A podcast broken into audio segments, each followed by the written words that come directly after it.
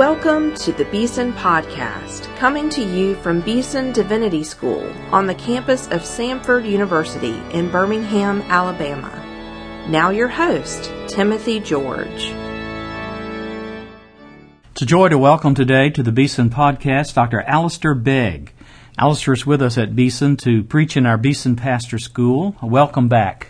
Thank you very much. It's a privilege to be here. Many of our folks will know you through your uh, wonderful uh, ministry by radio and preaching around the world, actually. Um, tell us a little bit about you. You, li- you live in Ohio. I know you're the pastor there of uh, Parkside Church near Cleveland, but you're not from Ohio, are you? No, I'm actually quite a long way from home. Um, I was born in Glasgow, the second city of the British Empire. Mm. I'm just reading the biography of uh, Thomas Lipton at the moment, uh, the team the team magnate, and I didn't realize that he was also born in Glasgow. Um, yeah, born in Glasgow in 1952 uh, to uh, Christian parents. Uh, interesting sort of background insofar as my roots go back into Scottish Presbyterianism in the Highlands of Scotland. But by the time my parents were married, both of them had been baptized as believers. And uh, so I was uh, brought up in a in an interesting context. I was brought up in a in a large denominational mission hall that was founded after uh, Sankey had been there at the turn of the century. He did that in Edinburgh and in the cities that he had peculiar effectiveness in. So I grew up uh, in a in a place that had regularly congregations on uh, Saturday nights at rallies and Sundays at the services of uh, over 2,000 people, just completely jammed in. Mm. an interesting combination of sort of evangelistic fervor and uh, and social engagement. Mm. And that was my exposure uh, throughout my early years. And I, it was there that uh, someone must have shared the gospel with me because I remember as a very small boy going home to inquire of my father what this uh, Sunday school teacher must have said concerning knowing Jesus. And my father was a wise man, and uh, actually he led me to Christ just as a small boy on a Sunday afternoon. And uh, I knew enough about uh, sin because I had already developed a temper and mm. a bad attitude towards my younger sister. Um, and in a very simple way, I, he asked me, he said, you know, if you will turn to Christ uh, and, and ask him to forgive you and make you the kind of boy he wants you to be. And, and, and so I did. And that's, that's the genesis, at least from my perspective, of, of where my Christian pilgrimage begins. It's interesting you mentioned uh, Sankey and Moody and the long trajectory of their legacy. Uh, we've had Richard Bewes here before, and he talks about his grandfather being converted in a Moody campaign in Plymouth, England. Right. And out of that conversion, a whole. Um, a whole family tradition of ministers and missionaries, people who serve in Christ. So it's a long shadow that yes, people really like that is, cast. So yeah, it's it's it's a, it's a wonderful thing. Now, one of the churches in Scotland that you were involved in ministry was Charlotte Chapel, right? Which is still a great, thriving church in Edinburgh. Yes, it is. Uh, tell us about Charlotte Chapel. Well, Charlotte Chapel, uh, I just spoke at their 200th anniversary, um, so it's well, that's that's how long it's been around, mm. Which is remarkable.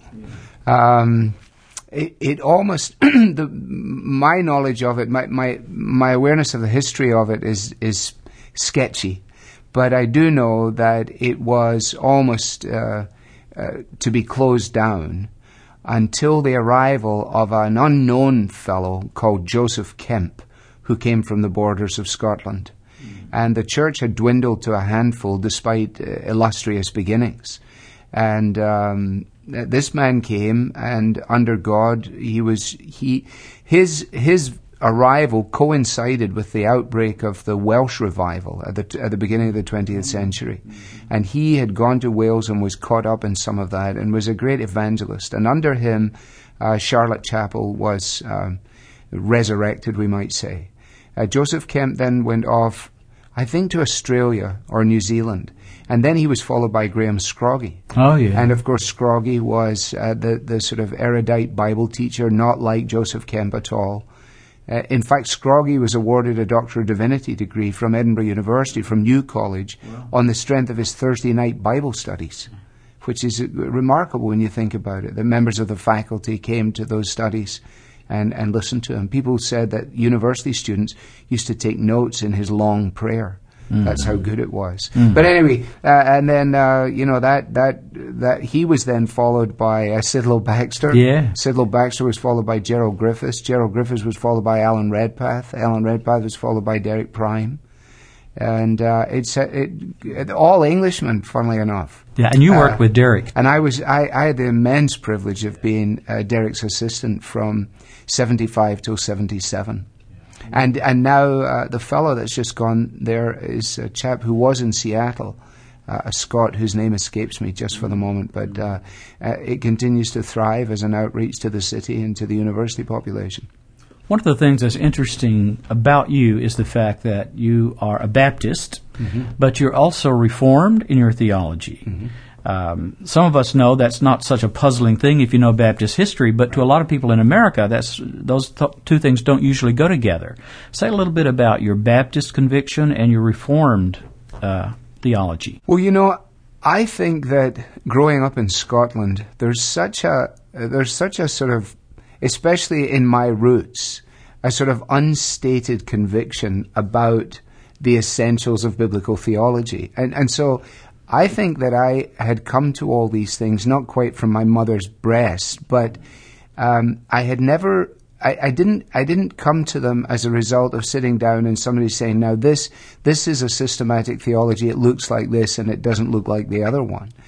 I think I would have to be honest though and say that until I actually started to do biblical exposition on a regular basis in the first church that I went to serve, uh, and in particular, you know, when I got to like John chapter 6, and I preached through John chapter 6, I remember saying to Sinclair Ferguson, who's a mutual friend of ours, I, I remember saying to Sinclair, I don't know how, why do I get invited to these reform conferences? He said, Well, what do you mean? I said, Well, I never described myself in that way.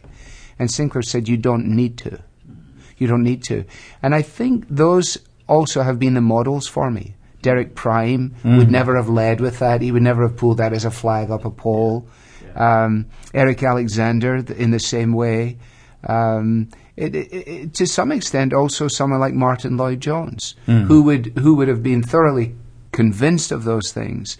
But even in his little book, What is an Evangelical, he lists that as one of the areas that he doesn't see as a basis for disagreement or uh, the breaking of harmony or schism amongst the, the body of Christ. Yeah, it wasn't a badge of bragging. Right, Uh, and right, so that's sometimes right. what it has, of course, become, I which so. And I- detracts in a way. Yeah, I, I, I'm I'm noticing a new a sort of new a new breed around uh, that uh, uh, needs tempered. I think a little.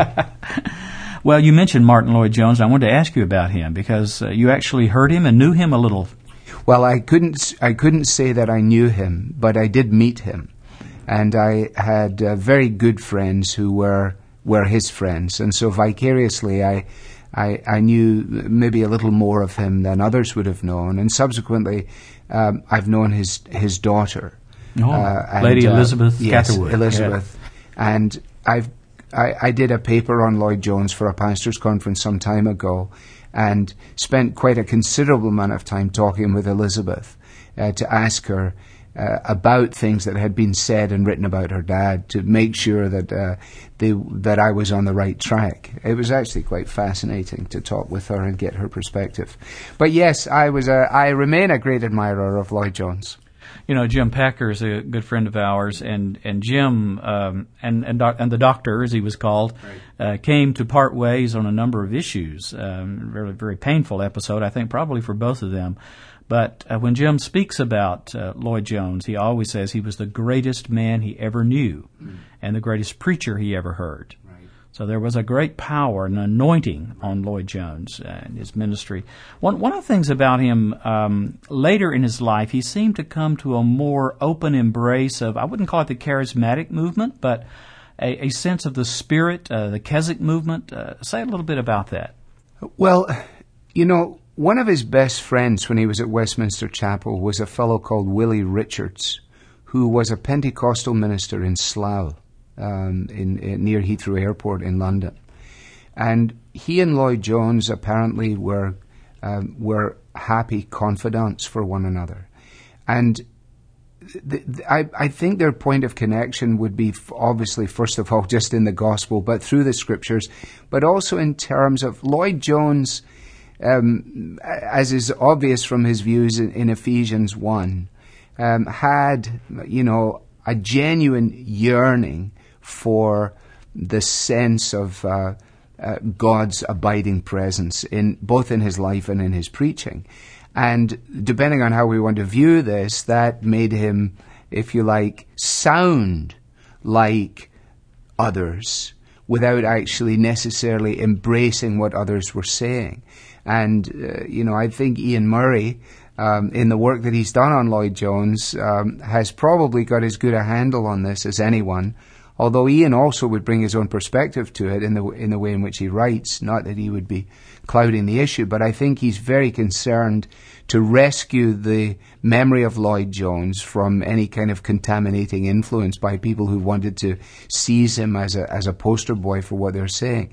But I don't think there's any doubt that that Lloyd Jones was uh, absolutely uh, convinced of, you know, just wrestling with with the implications of you know if a man loves me he will keep my commandments and I too will love him and will show myself to him.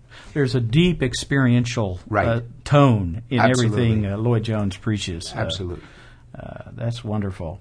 Now uh, you were born in Scotland. Now you studied in London at mm-hmm. L- London School of Theology London Bible College that's in days gone right. by. In the good old days. Yeah. Right. And um, so that that was how, in a sense, you were theologically formed. But you've mentioned several ministers already, who obviously Derek Prime, Lloyd Jones, who had an influence on you. Are there others that shaped your sense of ministry, and particularly pastoral ministry? Well, well, Spurgeon from a distance and through his lectures, definitely. You know, uh, um, yes. So Spurgeon, Spurgeon has has to be there, and some of the old Scottish divines, Samuel Rutherford, mm. people like that. I mean. Mm the, again that sense of um, evangelistic fervor in, in Rutherford that was uh, combined with a real deep-seated godliness and and a, and a real clear understanding of man's part and God's part in the work of the gospel. But uh, uh, you know the Bonar brothers as well in the same in the same sort of vein. Those things, um, Scots worthies have been part of my background just from books in the house and, and things that I've read. Um, in the uh, context of uh, the more contemporary world, uh, Dick Lucas oh, yeah. at St. Helens Bishopsgate has been a, a, formative influence on me. I met him when I was 20 at a conference in Austria, and uh, he did uh, the, the Romans uh, 5 through 8 and um, in in masterful form. And uh, from then on, I was uh, I was a great fan of Dick mm. Lucas, and, and he's been a he's been a big help always from a distance, but mm. a help nevertheless. Eric Alexander, I Eric Eric as well. Eric and and. You know Jim Jim Philip and George Philip, Willie Still, oh, yeah. Th- those mm-hmm. Scottish uh, fellows loomed over me. Um, in a different vein, George B. Duncan, who preceded Eric Alexander. He he's was, not a name so well known in he's the States. not well known. But, uh, was a great uh, preacher. Do I, I, associate him with Keswick somewhat? Yes, he was very, very well uh, loved at Keswick, and um, did the did the. Um, I was going to say he did the Bible readings. I'm not sure if he ever did the Bible readings. I think um, I read a book of his that yep. were originally delivered at right. Keswick uh, yeah, for a period of time. Yeah, but George B. Duncan was an Episcopal. I mean, he was an Anglican mm. uh, who came to St Thomas's in uh, an Anglican church in in suburban Edinburgh, and then from there he went into St George's Tron, which was a Presbyterian church, mm. and um, he he was he was masterful at alliteration. He he in fact his uh, detractors despised him for his alliteration. You know, mm.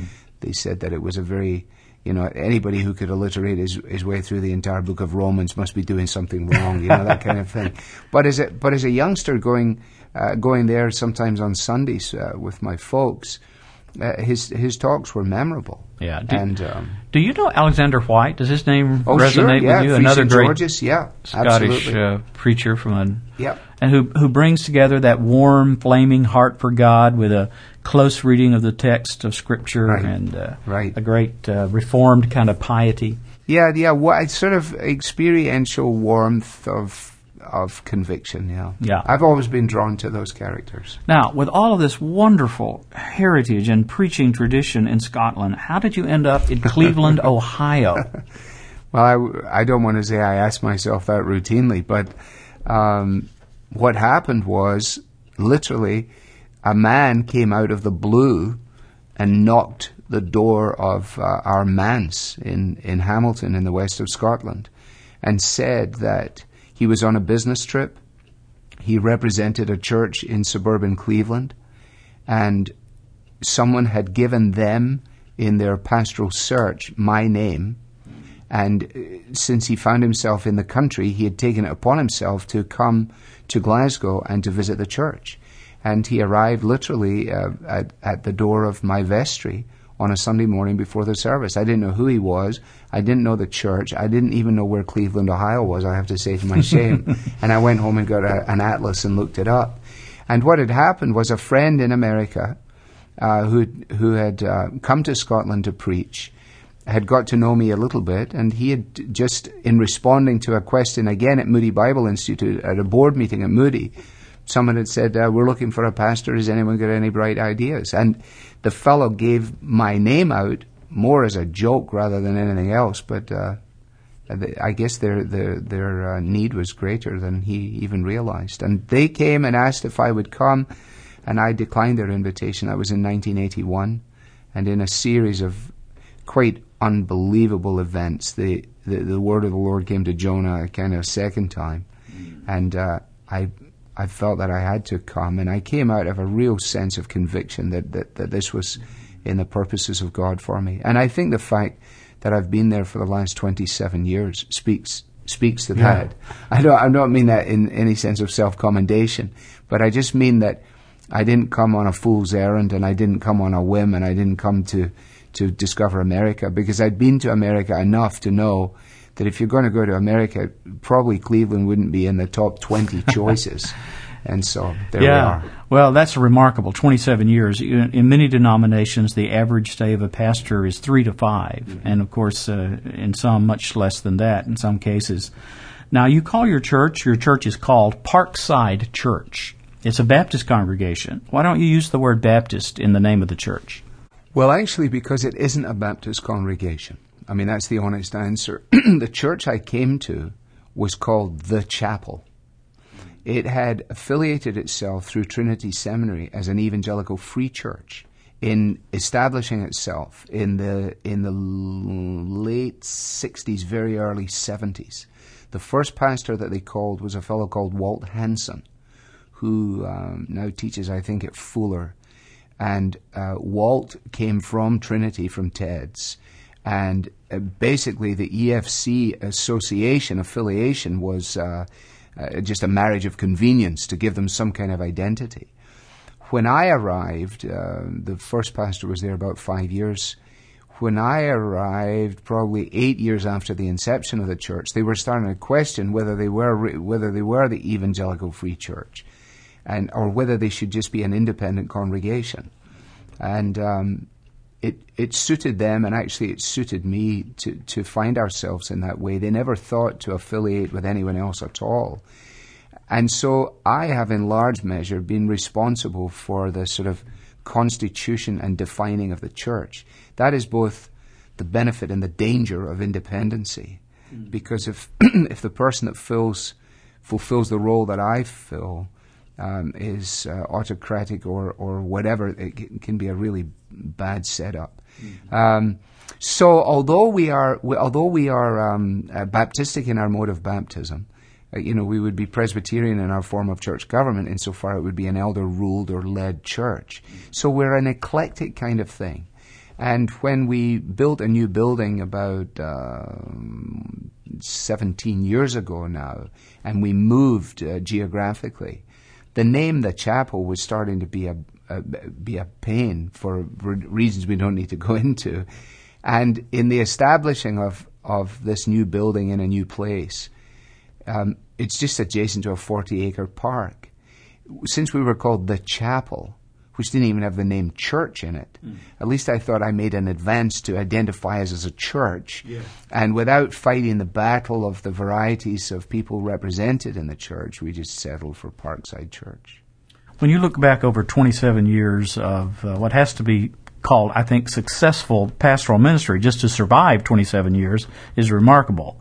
But then the church to thrive and grow and deepen in its commitment uh, when you look back over that tenure of your ministry, uh, what are the things that you would say, I've learned, what would I do differently? You're speaking, to, uh, Alistair, to a number of pastors, younger pastors that are beginning their pastoral uh, work. Uh, what have you learned in this seasoning time of your life?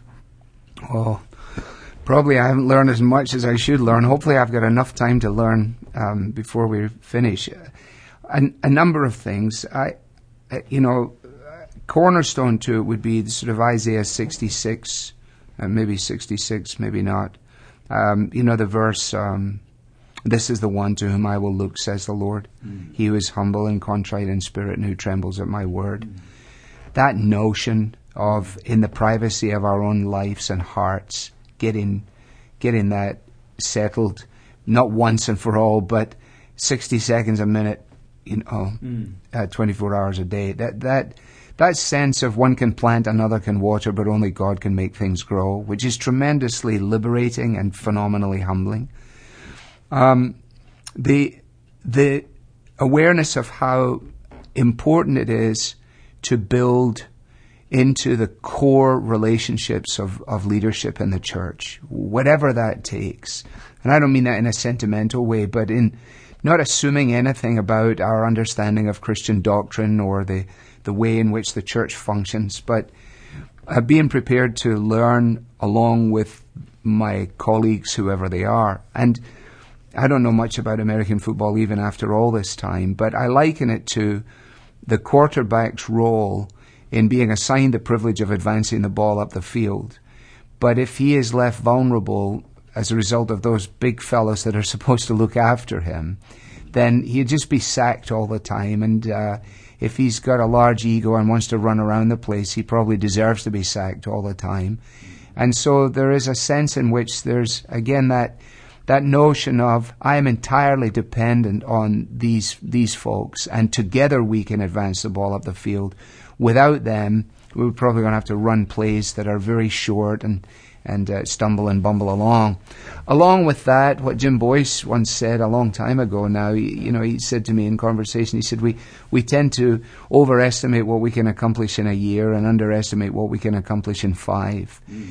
And uh, just that notion of patience, especially in starting out and especially for a younger person. Uh, I tend to still, even after all this time, be in a hurry all the time. And let's get this thing going. You know, let's. I'm. I don't spend a lot of time erecting you know, monuments to success or uh, digging graves to failures. It's a sort of Philippians 3.14 life, you know, forgetting those things, we press on. Uh, that can frustrate people around me who want to pause for a moment and say this was wonderful or mm. commiserate or, or, or, or, you know, uh, share in a lament. But, uh, you know, I, I think that uh, uh, some of those things are there. Mm.